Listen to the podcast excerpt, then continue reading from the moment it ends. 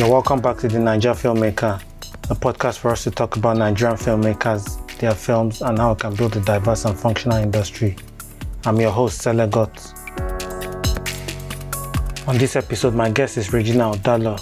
She's the producer of the award winning coming of age film, Lost Cafe.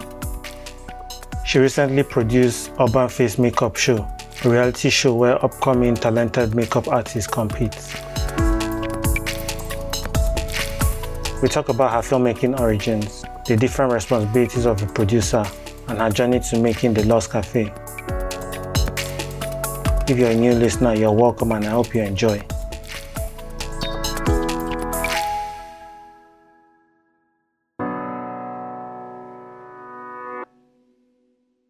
Hi, Regina. You're welcome to the Nigeria Filmmaker. Thank you. So, um, can you introduce yourself? Okay, so I'm uh, I'm Regina Idu, formerly called Idu, and which is what a lot of people know me with. Um, but um, I'm now Regina Idu Udalor, and I am um, I'm a film producer. I choose to stick to being a film producer. Yeah. But of course, when I went to film school, I did study directing. I also know how to direct, but I feel like we don't have enough uh, female producers uh, in the Nigerian industry slash African indo- uh, film industry. So that's why I also chose to stick to being just a producer. What would I say? okay, I went to film school in uh, Jos. Yeah. So I went there, and then when I finished, I also uh, did my master's in India. Uh, which of course opened a lot of horizon into filmmaking, storytelling, and all of that. Um, yeah, but I currently reside in Norway, but of course I still work um, in Nigeria because I still do most of my productions back back in Nigeria. Yeah.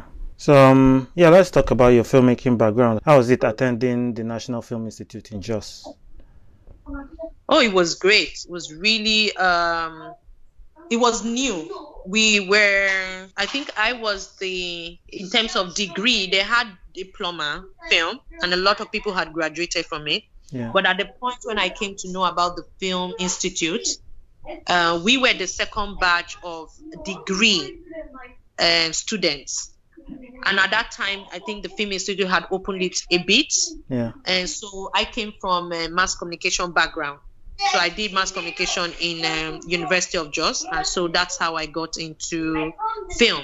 Okay. Uh, and I know that man, when we went in film school, we really did go through a lot. I wouldn't lie. We it was it was rigorous. It was really good, and I I'm proud and I'm happy that we had that training because subsequently when we got on set, it was the way that we had that kind of enriched training in school that made us to be able to survive in in the industry, especially when we we're coming out of film school. You know, there were just a few of us Yeah. it was difficult. I wouldn't even lie. And there, there was already Nollywood, right? And so whenever we went to look for jobs, a lot of times people would tell us, uh, "Oh, these people where people say they come from film school, they know it all." That was the yes, that was the kind of reception we got. So it wasn't it wasn't like it was the easiest, but still we had to look for ways to, uh, you know, survive, right? Yeah. Film school was good. I don't know how it is now. I hope that the kids are getting a better education, but we had it really good. And one of my best times in, in the film school was, of course, whenever we had production workshops, right? Yeah. When you had to do the, the whole shoot and everything, and then postmortem, which was the craziest. You, you you know, we were scared to go for postmortem, but it was good because at that point you knew that if you didn't do production well, you had to go back oh, Yeah. to set again. Yeah, but that was that was the kind of training we got, and I felt that was really good because it made us uh, strive for excellence. Yeah. But good memories, good memories. Yeah, definitely. I guess shortly after film school, you you went on to work with the BBC um, on Wetin Dey. How how was it like? You know, getting the theory from school and then coming to work with like quite an experienced team. How did that, you know, I guess solidify what you guys were taught and kind of give you a, a different outlook on the industry? Hmm, that's a very very good question and very important one as well, because um, like you rightly said, what we studied in school, even though it was so, they tried their be- they, they tried their best to let us understand how you know film process, the Yeah. filmmaking process is. But then it's obviously different when you get on the real set. I feel like this is not just uh, this is not just criticizing um, the, the the National Film Institute. Yeah. I feel it's all film schools. There are certain levels of information that you actually we are not exposed to as students. Yeah. And then when you get on set anyway, you you then say, "Oh my God, what happened here? What happened here?" You know. Uh, so it did prepare us in a way, but I think that the shock factor was still there. You know, like getting on set and seeing how huge and and BBC set was really huge Yeah. uh, eh, you know, and um, one had to quickly adjust. But I think that is also one of the advantages of being. I would this one I would even say being a Nigerian. You, you know, we we quickly adjust to to situations and to role Yeah. very very fast. Yeah. Um, but it was good. Uh, being a prophet. In fact, I remember we met the the British crew that came. There were of course all the heads of department. Yeah. And then they were shocked that we actually were professionals. Because from what their understanding, they were supposed to come and train some amateurs to to continue the you know the show after they left. Yeah. But when they came, luckily, um, most of us who were on the set came from the film school, film institute. So they all they all were like, "Wow, what? They already know what to do." Yeah. so so that was good for us as well right uh, but but it was it was a very uh, it was a shock uh, moment and i'm happy you asked the question because i've always said um, if i had an opportunity of talking to film students i know what to tell them uh, because there are let, lots of things that you know you kind of feel protected and safe in film school Yeah. and when you come out you're now like released to the sharks and you you know if you're not careful you would actually lose your way Okay. And um you're now a producer, but looking at your credits, you you were production coordinator on um, A Place in the Stars and also Confusion Na Wa. yes Um, can you talk a bit more about those experiences? Ni- uh, they're very, very interesting memories. You really did, really did do some digging. That's nice. um, so, like I said, I, I, I had done, I had done um first assistant director on uh, Wetin Dey eventually, and so um in a way because the the set was big right we had about we were about 120 total as crew so as um, first first AD I was managing a crew of 60 and then my, my co my colleague Obina was doing the other 60 Yeah. I guess that actually prepared me because I never even knew that I could be a production coordinator.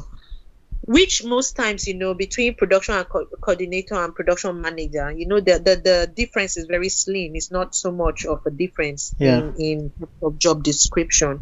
And so, I did do a place in the stars first, Yeah. uh, which was really good. But um I, I I had, uh, you know, the, the, the set was that we shot, and after some time we we had to leave, and then someone else continued the the shoot. But but when we shot, we did shoot. I, I know we did shoot about eighty percent of it, which Yeah. was where I did the co yeah I did the co coordinator, and that oh my god, I won't even lie, that set was crazy. Uh, we had big stars, which was uh, you know on on Wetin Dey we did we did have big stars, but it was mixed because Yeah. because it's drama and it's a series. It was more about um, getting the the uh, people who could really give the uh, performances right. So you had a mixture of cast. Yeah. But on this other set, you had big stars. You had Segun Arinze. You had, uh, of course, Gideon Okeke, which uh, was he supposed to be his first feature film, actually, Okay. uh, in the stars. So all of these people came, and it's overwhelming, right? But Yeah. at the same time, as a you know, as a coordinator, what was important for me was to make sure that I was sticking, I was, I was, I was um, sticking to it. And then Confusion Na Wa was a bit easier, I would say, because because um, for this for Confusion Na Wa, we did have stars as well, but not as much. I mean, we had Ali Nuhu, of course, we had Ramsey Nouah, Yeah. and but you also had the you know it was a bit like waiting the way you had the upcoming ones as well, which which gave room to that because it was about performance. Yeah. But I think apparently the set was also simpler. Um, but I, I found it very enriching to work with Steve Gukas and at the same time work with, Kenneth Gyang. They, they're both from Yeah. right? And they're, they're both brilliant directors, but very different as well. I did learn a lot from these two sets. In fact, I remember very well that after Steve Gukas said, Yeah. that's where I decided to go into producing um, because uh, Steve Gukas was producing um, A Place in the Stars, and I, I saw so many things he did and so many other things that I felt, oh, okay, if he wasn't, if he was producing it, or if you know, he had some moments where there were, I feel like it's difficult to combine both um, directing and producing. There's such major, major, major roles Yeah. that you know you needed a really good assistance for you as a producer to stand strong. Yeah. So that's where I learned a lot from him. Um, as a production coordinator, I was able to work, uh, like I was really able to ex- um, understand the role, uh, working with him. Um, yeah, but but very good sets. I enjoyed them, and I'm super proud of the. I, I've never even funny. Sadly, I've never watched a place in the stars Mhm.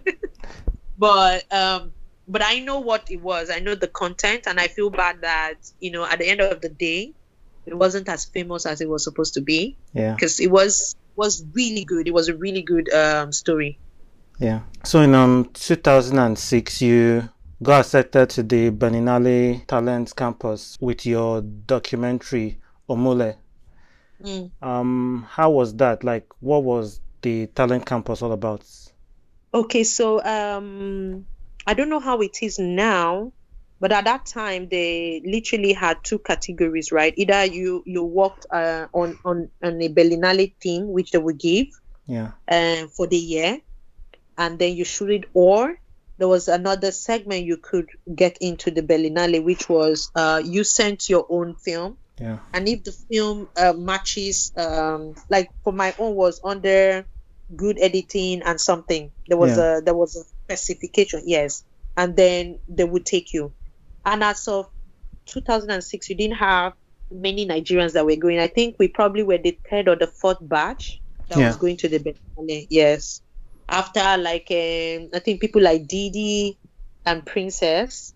Princess was also in film school. I remember her very well. I don't, I don't know where she is now though, but she had, in fact, she went to Berlinale twice. Yeah. So when she came back, she gave the experience in school, in film school, that oh Berlinale, this is what you gain, da da da da da, right?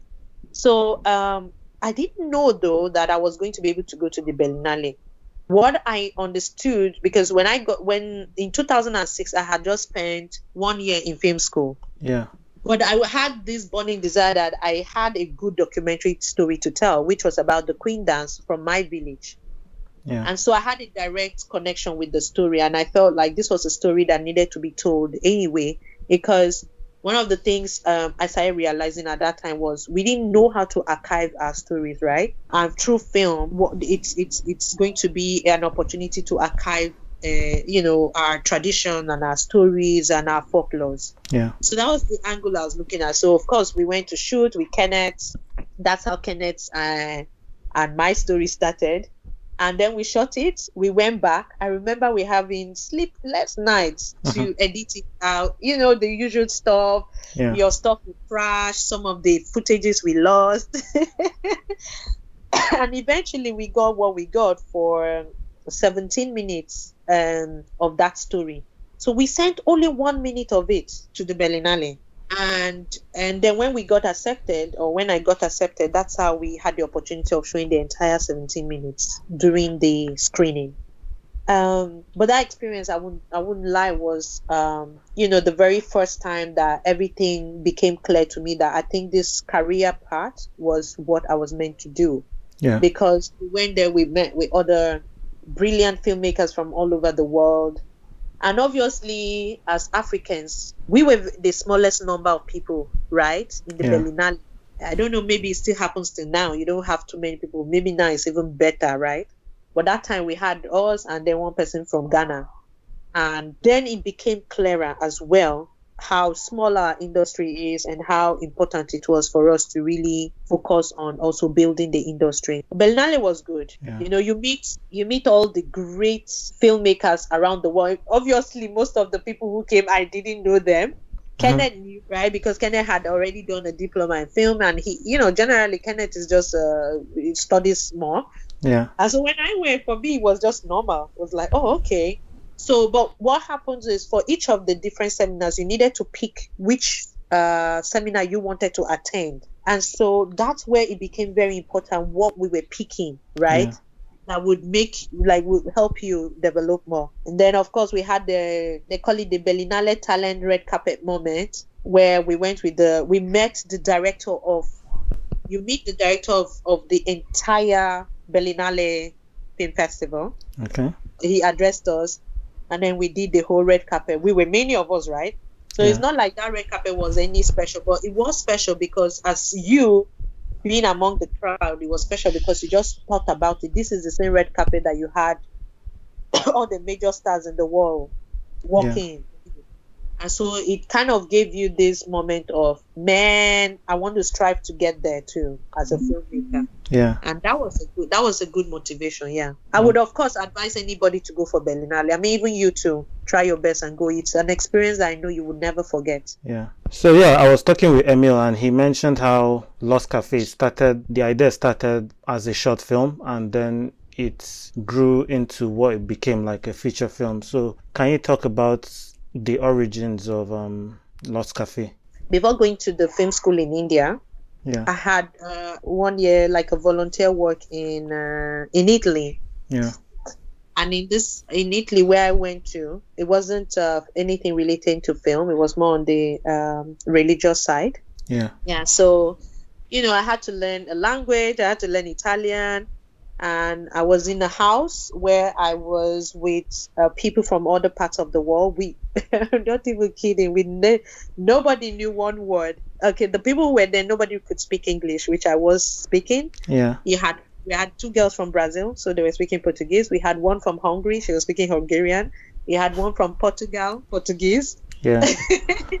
so I came from Nigeria, and then um, the other one was from Colombia, and one from um, Uruguay. So just imagine that house. Not one word of okay. Of course, the ones between the Portuguese could communicate, Yeah. but there was also a rule in the house that we all had to learn Italian to be able to uh, communicate with each other. So I was in this house months without communicating with anybody. Can you imagine this frustration?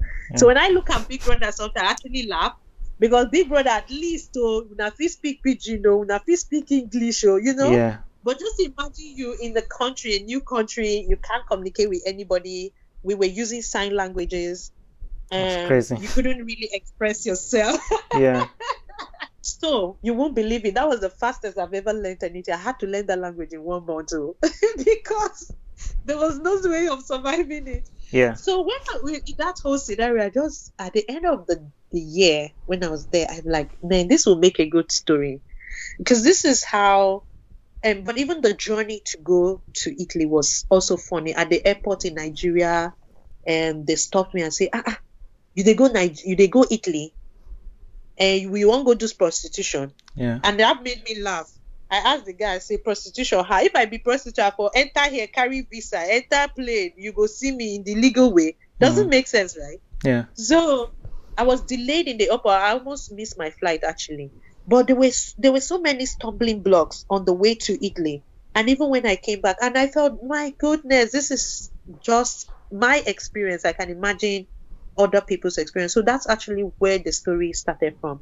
I was like, okay, how does one document these experiences of you living abroad, trying to understand someone's culture? Yeah. And you know how we are, we all feel like it's so all rosy, it's all whatever. So Yeah. that's that's how yeah.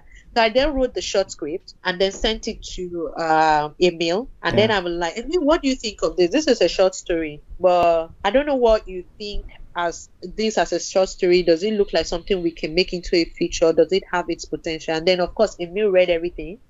And the next thing he did was he sent me a treatment of how the feature film could be. And Yeah. I'm like, what? This is interesting. So I'm like, okay, so that means it's a nice story. And then that's how the whole, um, obviously, the whole story started. It was, which I'm still really happy and proud that we managed to put The Lost Cafe, Yeah. which obviously um, was the final title, but initially that wasn't the name of the film. Uh, the working title was, you know, we changed a lot. Yeah. Uh, and of course, initially too, I wanted to shoot it in Italy. and then it wasn't possible to shoot in Italy. We then thought at some point, okay, let's go to Barcelona. In fact, Barcelona, this is I I went there for the recce. I actually did go for recce. The recce went really well, and um, I found like I wouldn't even lie the perfect locations. Yeah. Up to today, I feel bad that we didn't shoot in Barcelona because it was too beautiful. And then eventually, and all of this was actually due to um, funding, right? We didn't have funding, we didn't have funding, we didn't have funding. Yeah. And then it was, uh, you know, I was in Norway. I'm like, come to think of it, this is a story that actually could be adapted to any country. It doesn't have to be uh, the specific country that I wrote the story with in mind Yeah. you know yeah but but that's it just my experiences of traveling out and and experiences of other people because some of the stories that some of the scenes too were written with this my friends i met in mind you know some of them one of them got missing at some point Oh. and we were all scared we didn't know where she went to there was a whole panic you know and then the next thing she walks in she actually didn't realize that sh that we were panicking Yeah. and then she watched us like, what's going on? Why are you all looking scared? And some people were even crying. Where did you go to? No, I just walked up to the mountains. Like me in my was like, these people they crazy. sha." I'm, I'm like, you can imagine in Nigeria, you you everybody will be screaming like you they crazy. What's wrong Yeah. with you? You know? But she just left. She didn't leave a message. She didn't say anything. Um, you know, but but also she had some health issues, so she needed time to time to go out and just be in the nature. Yeah. But none of us understood all of that. We didn't know what she was going through, right? So all of these experiences were very good um, for me, and you know, that's what formed uh, Lost Cafe. Okay. I guess like there's this misconception about what producers do. So people think um for the producer, the producer just kind of gathers everybody, pays money, but on Lost Cafe, it looked like it took a lot of effort because you guys work with Angénieux from France. Um Yeah, you also got some funding from Project Act Nollywood and Yes. also some funding from Norway. Can you talk about how, you know, putting together this film, you know, shooting in two different continents, how was that? Putting that together as a producer. wow, that was hard. I won't even lie. And this was my very first feature film. I don't even know how. Um, at the end of the day, we managed. Uh, but you know, I remember, I remember the very last day we said it's a wrap, like wrap for both Nigeria and Norway. Yeah. I just looked at I looked at my husband and I went, How crazy how crazy can I be? Right? To have Yeah. even thought of starting this kind of project. As your first Um, project. And that's my as my I mean, like seriously, people start with, you know, just shooting either at home or, you know, one country. Yeah. but it wasn't planned. It wasn't actually uh, when when I was even going through the whole process. I didn't think of it from that point of view. It was honestly after we finished the shoot that I realized the ambiguity of the project that just happened. Right, and Yeah. be candid, the sponsorship we got project at Nollywood. Uh, 2015, I think, or 20, or like we got the official whatever later and all of that Yeah. and as usual it's not like they gave us the actual money we were looking for they gave us some part of the money but in norway what really helped us was that um, they have some support if you're shooting stories that had to that has to do with youth development which our story was about you're talking about a young person coming to norway you're talking about culture Yeah. then they have all these incentives and and you know so we got equipment for free in norway for example That's to nice. shoot it. You know, that's how we did going. Then, then I was just, I was just frank, my brother. I, where I went, I did audition, I did, I talked to crew people. I told them, there's no money to shoot this film. If you want to be on the project, we would be more than happy. And that's how we shot it in Norway. People, the actors who came, the the crew members who came, Yeah. because they just wanted to sh- work on. Some of them came because they wanted to work on an international film. Um, some of them came because they just wanted to do film. Then locations we got in uh, where where we shot in Norway, they were just amazed that we were shooting an international film where we were living Yeah. in Drammen, for example. And so uh, I think the support we even got in terms of uh, getting was when we the film was ready and we wanted to do the the premiere in Norway. Yeah. Then we got uh, local the support from this uh, region to be able to do the premiere.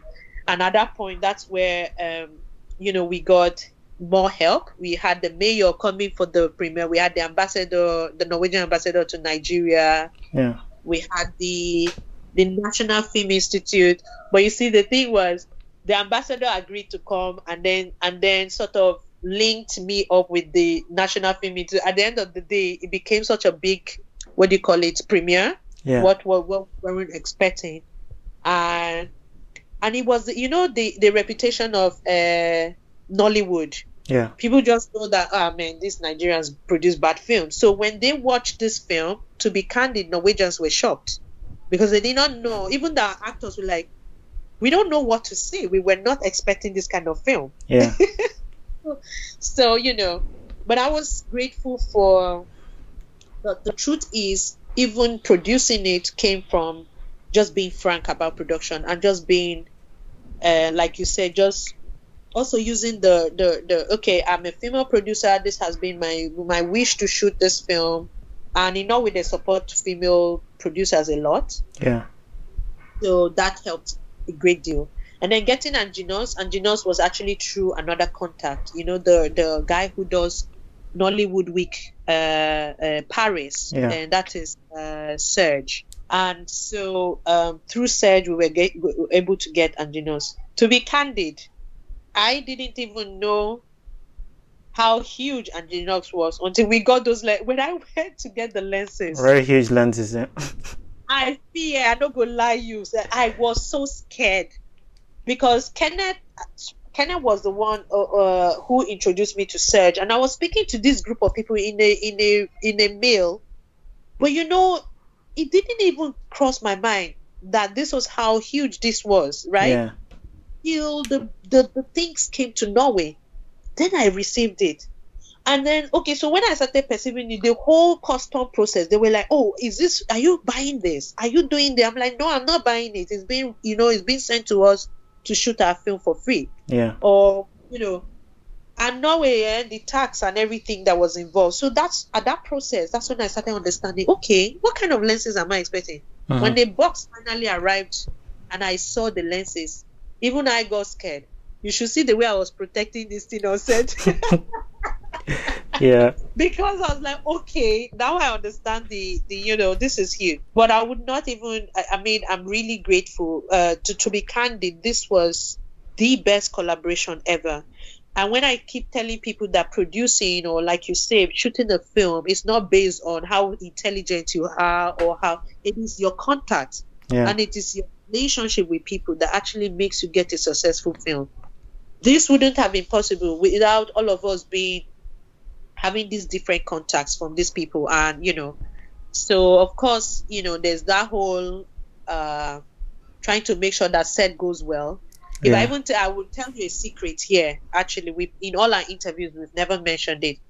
In Norway, Yeah. when we eventually shot the film, we were only four crew members that shot the entire film for 12 days. That's crazy. A lot. But nobody knows this Yeah. because uh, what happened was when we were supposed to shoot the film was in July when it was holiday in Norway. And so those crew members were going to come and shoot in July. Yeah. But Kenneth didn't get visa, and so we had to move the shoot to August. And at that time, people had gone that, gone back to work. Yeah. And you know, even though you're a filmmaker, some people do, you know, professional filmmaking, they survive on that. But most people also have daily jobs and then they do film by the side. Yeah. So all those people who had agreed to come couldn't come anymore because they had to go to their daily jobs. And that's how that's how we were left with four people who managed to push you know, we managed to push it through. It was crazy. But I'm I'm very appreciative. I learned a lot, really, really. Okay. What would you say are kind of the core pillars of producing? What do you have to know to, you know, get it right when you're producing film or documentaries or any creative project? Hmm. Um, personally, I think you you have to get your pre-production right. I feel like um, film film process is a is a chain reaction. Yeah. You know, if it's not only about you know you can say oh I have a good film, but Mhm. the great film will only happen after you've edited. People forget that okay after you have shot, oh, there's still the editing part Yeah. and at your editing desk also your story can change completely from what you shot or from even the script you Yeah. never really so i feel pre-production is key to everything the the way you and when i mean by pre-production i'm not just talking about you calling several meetings but you need to have a connect with your crew Yeah. If you don't have a good connect with your crew, if people don't understand what you are thinking, what your vision is for this film as a producer, um, I think it's a big waste because at the end of the day, people can get on set, you can spend all those millions, and the film still comes out, and you're wondering, what did you do? I feel that, um, in fact, when I heard the new terminology, creative producer, I, I completely agree with that term, calling someone creative producer, because Yeah. that's what I, I am. Because I, I am even I am from the not just me coming up with the story, but even if a script writer writes a story for me, I'm from the stage of scripting to the finished product. I'm that involved. Yeah. I mean, your your your crew too gets confidence when they know that you, the producer, understands what you're doing. You know the story. You know, you know. I can be on set and that they're shooting something like, no, but this is not how this is supposed to be. And the crew people get, you know, see that and get more confident. Yeah. So you, I would say confidence. I would say, you know, your pre-production needs to be right. You need to have a good connect with your crew members, you know, as points. And to be candid with you, let your crew be comfortable. I feel like for me, what really helped me so far, uh, because apart from Lost Cafe, I've also done a reality show. eh, sorry, makeup reality show. Yeah. And my brother, if I knew what the reality show would be like in terms of all the detailing that goes into that, I probably wouldn't have started it. But then I've gotten in and I can't go out, right? Yeah. Too Uh, late. but one thing I realized that helped us a lot Yeah. We took a long time planning for this, which was the whole pre-production. But you see, what I did was I sold the concept to my crew so passionately that you know when we were on set, even when we were all suffering and and trying to figure out, but everybody was doing it together. Everybody felt this was their production. Everybody took it like we needed this to complete, and that Yeah. was the same. Yes. So for me, that is uh, I don't know if this works for everybody, but in this way, um, I manage my production as if I'm talking to it's my home, right? Yeah. And so I feel you should see me or say I feel so compassionate. If if somebody is unhappy, you see me trying to figure out what do I do. You know, that is how from that point of view that I and but then at the end of the day I also find out that uh, truly your crew your crew is your crew is actually is actually very important. Yeah. I'm not saying the cast aren't too, but for me, my crew is actually more important than my cast, to be candid. If I don't take care of my crew, then I know that my production is messed up. And I was a crew member myself, so I can understand very well how how the crew member feels, right? Yeah. So uh, I treat them equally on set. I don't do cook food for cast separately from crew. No way. What is good for the goods is also good for the Gandhi. You need to understand that if your DOP is sad, it translates to you, the pictures that you see. Yeah. Just as well as your your cast is sad, they also translates to the finished product, how they react on screen. So it's going to be uh, for me. It's like you know, it's just the same. So I would I would ask people coming into the industry that they should think very well. Being a producer, what is their goal? What do they really want to achieve as producers? That would also help them understand what angle that they can approach producing. Yeah. It's also the job of the producer to think of this production as as a business, you know. So you you think about pre-production, the story, you shoot it, you edit it, then it gets to time to um, Distribute. distribute, market it for the world to see it. Um, What have you learned from that end of the business? my brother, I, I learned it the hard way, man. I'm not saying that every part of production wasn't, but I think distribution shocked me the most. Like, man, oh jeez, it was hard. It was really hard with Lost Cafe and also with Urban Face. Yeah. It was. as a newcomer, nobody gives you a chance. Nobody gives you a chance. Yeah. You have to figure out. To be candid, my new slogan now is think distribution before you even think story. That Yeah. is the truth. You have to figure out where you want to put this production, uh, the story when it comes out. Where, which, who are your target audience? If you figure that out, then go ahead and start your story. It's not even shoot, oh. Yeah. It's from story. Because what I found out was I never knew, for example, that when we finished shooting Lost Cafe, they would not want to show it in the cinemas. I never expected that the Lost Cafe would have more distribution opportunities outside of Nigeria. When I made the film, I felt this film was for Nigerians. Yeah. So I was hugely disappointed and and sad at the same time that a lot of Nigerians haven't watched the story. You know, because it wasn't just the cinema, it was also when I tried to put it on the regular channels like Africa Magic and others. Yeah. Just one story or another. And then obviously you begin to find out, oh no, you're not in this group of people, so your film is not going to be distributed. Oh no, your story is this, that, that, that. And then I'm like, okay. But then what did that help me do? I then found out that you know we also think one dimensional when we think of distribution Mm-hmm. we actually started doing little screenings for Lost Cafe, even in Nigeria. Yeah. But we found out that the private screens weren't bad, my brother. And I would not even lie saying it openly for other producers to know. You cannot, you don't need to kill yourself to put have your film in the cinema. We didn't make so much. We didn't actually make money from Lost Cafe, but Lost Cafe helped us to learn a lot. Yeah. Lost Cafe is also helping me understand how I should treat my second feature film. Even even Urban Face Yeah. everybody's looking for content though. Every single channel is looking for content.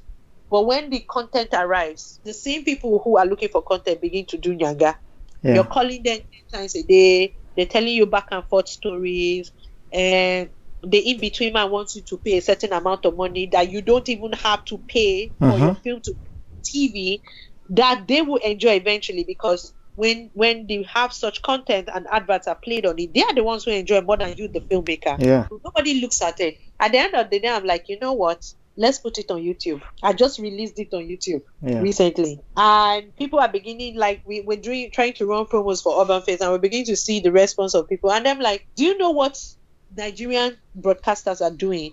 They're actually losing their audience and also losing uh, content providers Yeah. because when you keep saying no, no, no, no, no, YouTube at the end of the day has provided a platform that people have moved to. Yeah. You won't believe. I mean, see, Blessing Egbe. I'm, I'm actually, I had the like I had the honor of meeting her at AMA, and when we were talking, I remember her telling me, ah, "My sister, I don't move my content. Go YouTube. oh. Go and see what, how many followers she has, how many views she gets." Yeah. because one TV house has refused to allow her, and so the others too are not. And by the way, let's not forget these TV houses don't even pay for your content. They always want to go for partnership. They don't allow. They don't pay for content. Yeah. Do you know when you? I discussed this outside in Norway, and people are like, "What? How can they take your content and not pay for it?" I'm like, "That is what amazes me." It's a very strange industry. It's a very strange industry. But do you know what? It's also good they're doing what they're doing because what they've made filmmakers realize is that we also have control of our content. Let's go look for how we can spread our content. Yeah. They've only given more more more rights to us. And I feel at the end of the day, they will all all their stations I'm not saying this because I'm wishing them bad or anything, but it is the reality. People are moving to online. People are creating their own platform. People are like YouTube is a whole different world right now Yeah. and you go there, you just Google Nigerian, it's all over the place. And not just Nigerians are watching it. You have different parts of the world watching Nigerian content. Yeah. So I actually feel bad for broadcasters because they continue doing this, they're actually losing people. But yes, uh, truly, I used to say content is key, but I think after all of these experiences, I would actually say distribution is key. Yeah. In you being a producer, figure out how you want to distribute your film before you start it. You know, congrats on the AMA nominations you guys got and the wins, and also for the film festival screenings. Can you talk about like the opportunity that film festivals provide for you to like find other like distributors for your content? Uh, truthfully, I mean, I, I I did attend film festivals before we did Lost Cafe, but I didn't even know how how huge and how good that can play a big role in your film, Yeah. and and that really happened with the Lost Cafe. Uh, when we started, so of course, we started all of us too they try now. You wanted to go to Cannes, you wanted to go to TIFF, you wanted to go to Mhm. this, that. Well, and then we did try all of that. Yeah. And then on the second thought, I can't even remember. I think Kenneth and myself sat down and discussed. And something popped in our head. We're like, okay, why don't we try African film festivals, black film festivals, women film festivals? Do you understand? And then that was the strategy we did. And when we used the strategy, I won't even lie to you, it would became boom. We just kept getting selected, selected, selected, Yeah. selected. Because a lot of the festivals needed this kind of content. And when we went to such places, we also found other people who were interested in, uh, uh, because we got an international distributor, a German company called Rushlake Yeah. yes, distribution company.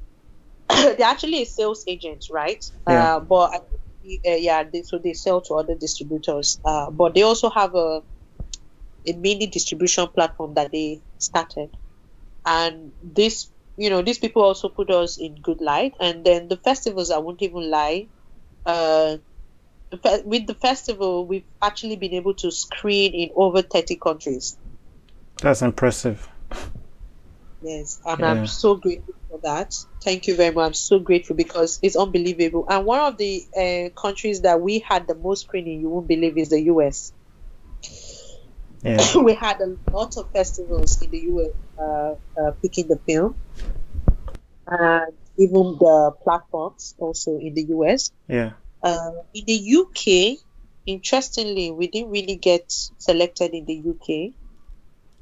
I don't remember. Yeah, we didn't get selected in the UK, but we did, of course, Nigeria, and I was I was very happy with uh, the Nigerian selections as well. They're really festivals that I I am proud of. You know, you know, you have the AFRIFF, you had Real Time Film Festival, you Yeah. had uh, um, Duma. Um, you had uh, I, I can't remember. We had a couple of festivals in Nigeria, but but particularly AFRIFF and and Real Time. I'm super proud. These are very prestigious prestigious festivals that you know if you have your film screened, you know that okay, it's a real deal. Yeah. And uh, we had in Ghana, we had in I mean even can you imagine? We had our film screened in Rwanda. It was awesome. Yeah. the Mashariki Film Festival, yes, Yeah. and then and then a couple of other festivals. In, fact, we had it in Mexico as well, where we won an award. I, I, I think the uh, Mexico selection helped us realize how how far your film can travel in festivals and and audiences that you never expect Yeah. that you know your, your film can go to. So I would actually advise filmmakers when you have your film, do try to do festival rounds before it.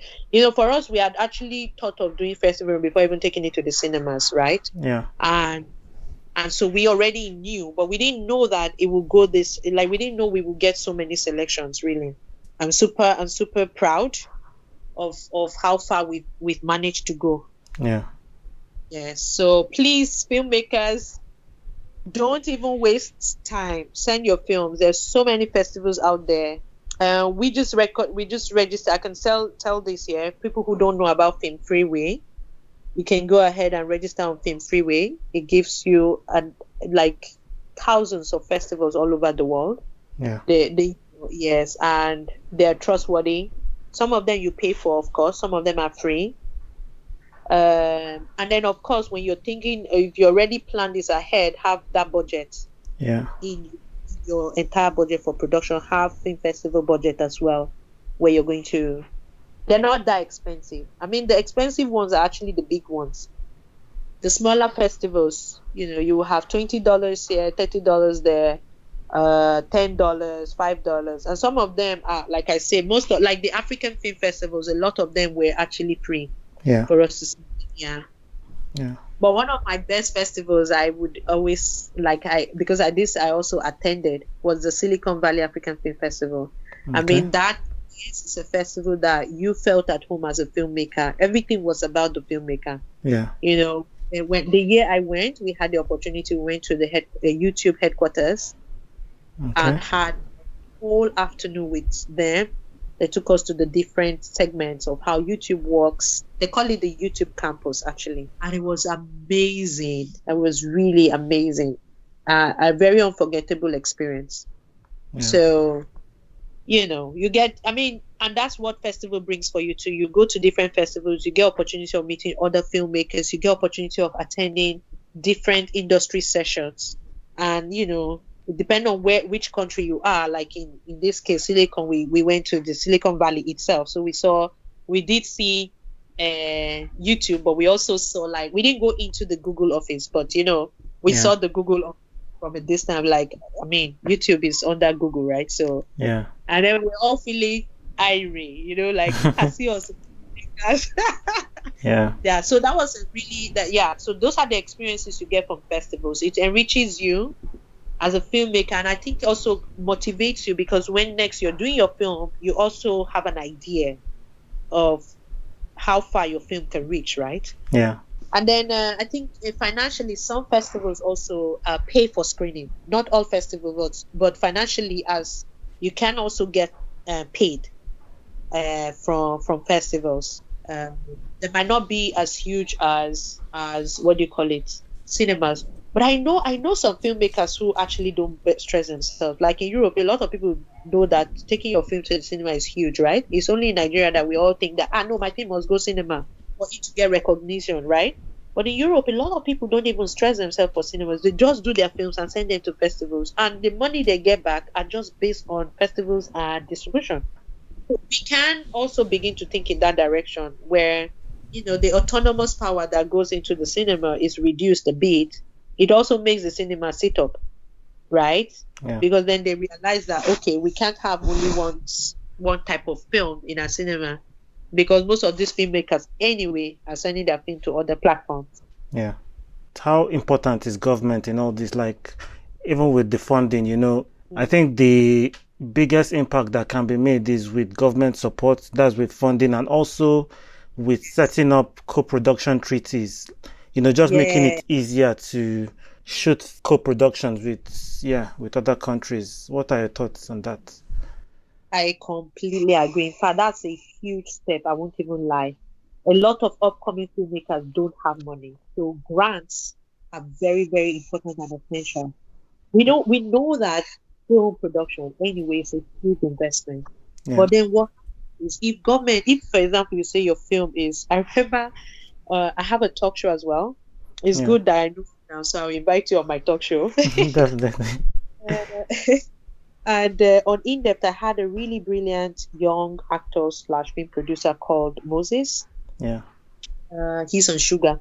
So when I, I just, I was just that I, I wouldn't even lie. I was interviewing him, but I was both amazed and shocked at at the way he spoke that day, because I, the the topic that it was surviving the industry as a young filmmaker. Yeah. And he said, yes, everybody in Nigeria just pushes it. When, so when I was asking him about budgeting, it's like, and I was like, um, you know, when I think of uh, guerrilla production budget, it's like 10 million. He looked at me and said, which 10 million? Who has 10 million to, to give a, a, a committee maker to shoot here? Yeah. People are talking about 3 million, 4 million, 2 million, 1 million. And when he said it, you know, the thing really crushed my heart. Because when you think about it, when you look at some of this, because I've actually seen his work, Yeah. and I was so impressed. And then when you think that the government can actually do, just imagine they heard the money that is being splashed on cars and all of these things, just given into film production. Do you know how many household will be fed Yeah. through that? Because it means that from what he said, if you make a simple calculation, with 3 million or 4 million, which I actually feel is still really sad because then you're paying your crew members very low. Yeah. But even if you were to give 10 million to each production, do you know you've given 10 people out of 100 million, you're giving 10 productions. And then the person can now still source other funding. Yeah. Another thing, for example, that they do in Norway, the government set up a lot of little film bodies, right? Yeah. and then they bought cameras to these film bodies and when you want to shoot you can actually apply to these film bodies to get free cameras free equipment if nigeria does that do you know how many quality films will be coming out but we don't do that right Yeah. everything in our production is paid for from scratch to finish and yet we still produce 200 and something films a week. This is ridiculous. Yeah. Now imagine how the industry will boom if they if actually the government gave support. And then for me, when I talk of government, I don't mean only federal government. Each Yeah. state can actually support. Each state can actually put certain funding out for films. What would you do? Get people there. If they want to shoot to access the fund, they should shoot in the state Yeah. what does that do? It builds. It, it's not. It's not even beneficial only to the filmmaker, but also to your own economy. Yeah. Because if you put four million, you have employed people. The minimum on a film set is what? Twenty people. Then if you get plenty money, you can get people reach like sixty and above. Abi. Yeah. So say, let's say for example, a Kunle Afolayan set. Because Kunle Afolayan is one of the big filmmakers. How many people do we think to be on the set? Probably minimum 80 people. Now calculate 80 people times how many how many sets that we actually can have. Or let's say even Kemi Adetiba. She will not have less than 80 people on her set. Mm. Or Jade, Jade's film. So what the government I think have not realized is that the, them funding film is actually empowering a lot of employment Yeah. in the economy because film does not deal with only people who who actually went to film school right if you're building construction you can actually work with serious construction people Yeah. you can work with surveyors you can work with you know mama put way just getting business now. Maybe you need to eat on set. You have employed her for that period of time. So for me i know that they, we all go about saying policies policies. I completely agree with policies but i also feel like it's because the government doesn't really know the benefit of what film can bring to the entire economy. Yeah. you know like they know but they don't understand because it's not like they don't hear how much film brings to the economy. Yeah. but i feel like they don't understand it yet yes and that's why they haven't made those policies. Well jonathan goodluck did. I don't know whether he understood it but when he gave those funding it did help a lot. Now statistically i don't know how many people who were able to get the funding whether they actually used the money but at least me i'm one of the people who used that money. Yeah. Did give credit to them, and we anywhere we go, we still mention it that we got funding from Project ACT Nollywood, and to be candid, that's the first ever and last since that we ever Yeah. got anything from government. Yeah. you know. But then, you know, but then to be candid, even just getting that funding and trying to apply for other funding, even outside of Nigeria, do you know that helped a lot? Because we always, wherever we went, we're like, oh, we got funding from the government of Nigeria. Yeah. and it gave, it gave it gave a certain level of respect Uh-huh. and a certain level of assurance to the people out here that okay but the government has already supported this project then it's a good project Yeah. when you talk about co-production it's it's even very easy because when you get whether it's state government or whatever you call it government right Yeah. and you come out here and you're asking for people to co-produce with you it helps you even within africa. That's why you see south african productions the way they are. Because they have funding that are given to their filmmakers. Uh-huh. and then when they go out to also look for co-production you see the value you see their quality the production value of their films. It's on a different level. Even do you know even kenya? Production is on a different level. Even kenya. Yeah. meanwhile we, we even have more money in nigeria. So i think that i don't know how we're going to be able to explain it to government to understand it but i think they need to wake up i understand that we're all about oil but to be candid with you entertainment is the current oil boom Yeah. in the world. And the earlier, I don't know whether it's earlier, we're already late. I mean, you can also see with Korea. Korea strategically, South Korea went strategically for the entertainment culture. Where are they now? Maybe all of us they cr- scramble, they watch Korean movies and and their K-pop and music and this and that. Exactly. But the, the government invested into it. yeah. Uh-huh. Yeah, I So- think um something we're missing is like the tends everybody tends to just be on their own doing their own thing, but what might help is you know the industry kind of forming lobby groups that you know you're, you're Yeah. going as a group of people you're putting pressure on government it's hard right now for nigerian government to listen to people but there's more credibility with the group of people rather than just individuals I Yeah. agree with you. Yeah, it's not all about and the I think competition. Information flow is a problem even within us in the industry. Yeah, uh, I, I get some information, I should be able to let you, Sele, know that, oh, okay, do you know what? I found out, like for me, the moment I found out about film industry, you can, the people around me, I started telling them, film festivals rather, I Yeah. telling them, by the way, do you know you can go, you can, uh, you send your film. And the few people who listen to me have come back with feedback, like, oh my God, I, I, I agree with you. My film has gone to this festival, has gone to, and that puts credibility on you, but also makes you get international recognition as a filmmaker. I feel that even within us as film, as an, an industry, we need to help ourselves more. I mean, we've gone, we have gone past this whole, no, I get the information, I hoard it. That is stupidity. Yeah, What are you holding for? You can never make all the films in the world anyway. Never. You can never get the, I, I don't have the idea that Sele has anyway, in terms of storytelling. Yeah, So I think, just like you rightly said, if we are more together, it also makes it easier to approach the government and have concrete plan. We can't go there and where we don't even have a plan. We need to have concrete plan. what's the top the top thing you want um to change in in this industry for it to grow and be better? God, that's a very difficult question. Sele, you don't set me up. Oh, don't set... Just one thing. Personally, I think we should treat our crew better.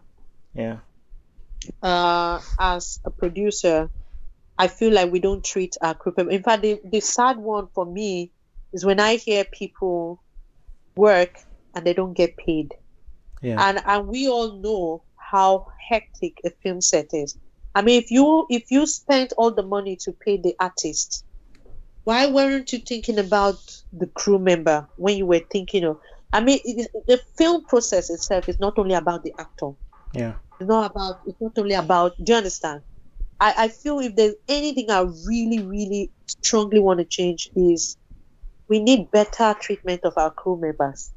That is for me number one point so far we know that we don't you know we, we're still struggling to get the recognition of the government all of that but for those of us who are already working in the industry and have uh, uh, this fund that access to funding Mm. more than even saying, okay, let's help upcoming filmmakers. All of that is there. But the existing ones, how are we treating them? How are we treating? It's informed. Is it not? Is it not if I'm being treated well before I even say, oh, let me adju- advise my younger one to come and join it? yeah, I feel that I don't know how we're going to do it. But I think even body, the bodies that exist, I don't know how they work in favor of the crew yeah, where if you don't get paid, you can actually get justice because it's not right. But then sometimes when you think about it, even the government doesn't pay people who work. So then you're you're just wondering, it's not a messed up system, but that shouldn't Yeah. even be an excuse. yeah, You know, that shouldn't be an excuse. You call people to come and do your job. Your film goes out there. Yes, sometimes the film is successful, sometimes it's not. But I mean, even big production, I've heard stories of big productions that that people didn't get paid, and that's actually very sad. yeah, So for me, I would strongly advise that, um, for me, at least in my own state, I try my best. yeah, I tell people, even if I negotiate five naira with you, I would make sure I pay you the five naira. I will tell you frankly, from the eh, beginning. yes, that I don't have more than five naira. So you made the decision to come and work for five naira, but and what does what does that mean? Is that I paid you. I wanted to be even me too to be satisfied that I was able to give this person, but not that I would tell you two, 20 naira, and at the end of the day, I don't even pay you five naira. Yeah, It's really sad. So I, I, I would that's for me is a it's a disturbing uh, matter in the industry, and I hope that we can, you know, like solve it. yeah. Maybe maybe um the guilds and the um unions. Maybe that's the step in the right direction. You know. Mm. But we don't But- even know the what is existing. Do Yeah. you even know? I you, mean, for example, uh, Yeah, I know I know some guilds, but it, they are not about the individuals. It's more about the politics and how they interact with government. That's what I've noticed. Mhm. But um, uh, you know, we need to focus on the right things. yes. I mean, you are calling people to set, you're not paying them, and then you are struggling to go and get government. It doesn't even make sense. And like you said, when when we you know we have to they have to focus on the right things. You can't Mm. bring people on set, you don't feed them, you don't do right, and then next time you expect that people come. And sadly, because of the way Nigeria, everybody is always hopeful. We are just a hopeful bunch of people. Yeah. Even when person you don't go, person said they no pay you. The next time person call you, go still go there again. Yeah. And and that's where I feel bad because sometimes too as individual we should stand for ourselves too. Mm-hmm. Apart from this field, yes, let's stand for ourselves. Let's try our best to make sure that we're treated right. Yeah. Yeah. So that would be my one major contribution I would like. And like I said, I, I did that through starting with my own production. Yeah. I try my best to make sure that I pay people, I feed them properly on set. Uh, and like I said, I don't like to differentiate. I feel everybody's equal. I don't want to don't want to do um, actor is superior to this, and you con- don't come on my set and you talk rudely to my crew. You don't do that. It's not allowed. Mhm. Yes. So Okay. let's all respect ourselves. How can people find you? My production company is uh, Dot Entertainment, and uh, but then they can reach me on Instagram. I do check Instagram quite often What's your handle? at Regina Udalor. Okay. yeah. I'm on Twitter as well. So Facebook and Instagram, I do check those ones quite often. And uh, yeah, fa- Facebook is uh, Regina. You have to put Edu before the Udalor. If you if you type Regina Edu, then I then it pops up. Okay. And um, where can people watch um this your new TV show, Urban Face Makeup Show? Okay, so we um we have it on Afroland TV, uh, which is something I would have uh, uh, I forgot to mention when I was talking about distribution. They're actually a a strictly African, uh, Pan African uh, VOD Yeah. or the OTT now. Yes, um, and so you have it there. You can actually being watched there. It's one. Uh, it's a free trial, one month, so you can register. But then you don't get only to watch Urban Face, right? You there's Lost Cafe there as well, and then you can watch other films from all all over Africa. They have very good collection all over Africa, actually. Yeah. Then uh, right now we're releasing it on YouTube, and like I said, uh, you know, YouTube wasn't because of the money. Uh, we're planning our season two. Uh, so we need people, more Nigerians, to watch it, which uh, we wished that we had had it on regular TV, but unfortunately we didn't uh, manage to get signed on anyone. Yeah. So we decided to put it on YouTube uh, so that people get to see it and then it becomes easier for them to, um, for those who want to participate. We already have gotten a lot of interest. And so, uh, but season two would be happening, we'll be shooting next year. Yeah. And uh, we're doing audi- auditions this year. So people can just continue checking our, our social media sites Yeah. to get the information on when auditions are starting. Yeah. Okay. So yeah, that's where we have uh, Lost Cafe. We have it. I think we have it on Showmax from the last time I checked. Right? Okay. But I can assure you the the show um, it's an interesting one. Not because I did it, but we've also got feedback from those who have watched it. Uh, it being on Afroland TV, luckily, you know, it gives it gives room for the diaspora to watch. So we've gotten a lot of feedback as well from from that angle yeah. of uh, you know interest on on you know it's a, it's it's also uh, a show that you see only black people on screen Yeah.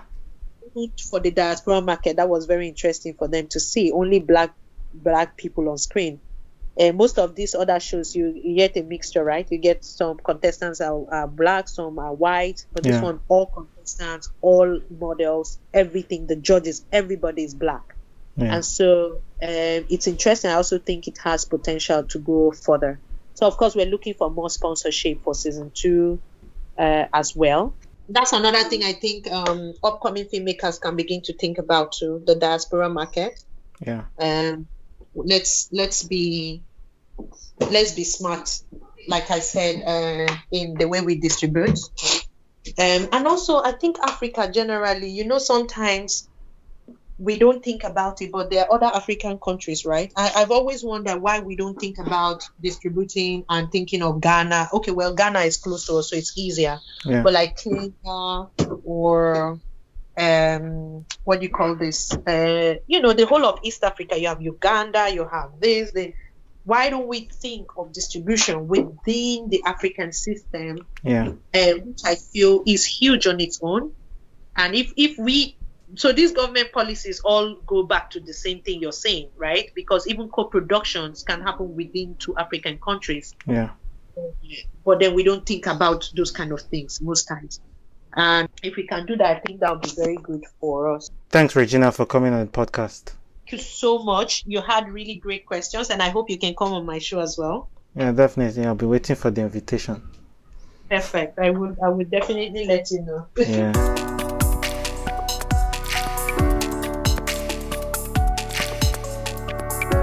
We have come to the end of this episode. Please remember to leave a rating and a review. You can send in your feedback on social media. Follow me on Instagram and Twitter at Selegot and the podcast also on Instagram and Twitter at the Naija Film Pod. See you on the next episode. Have a good one.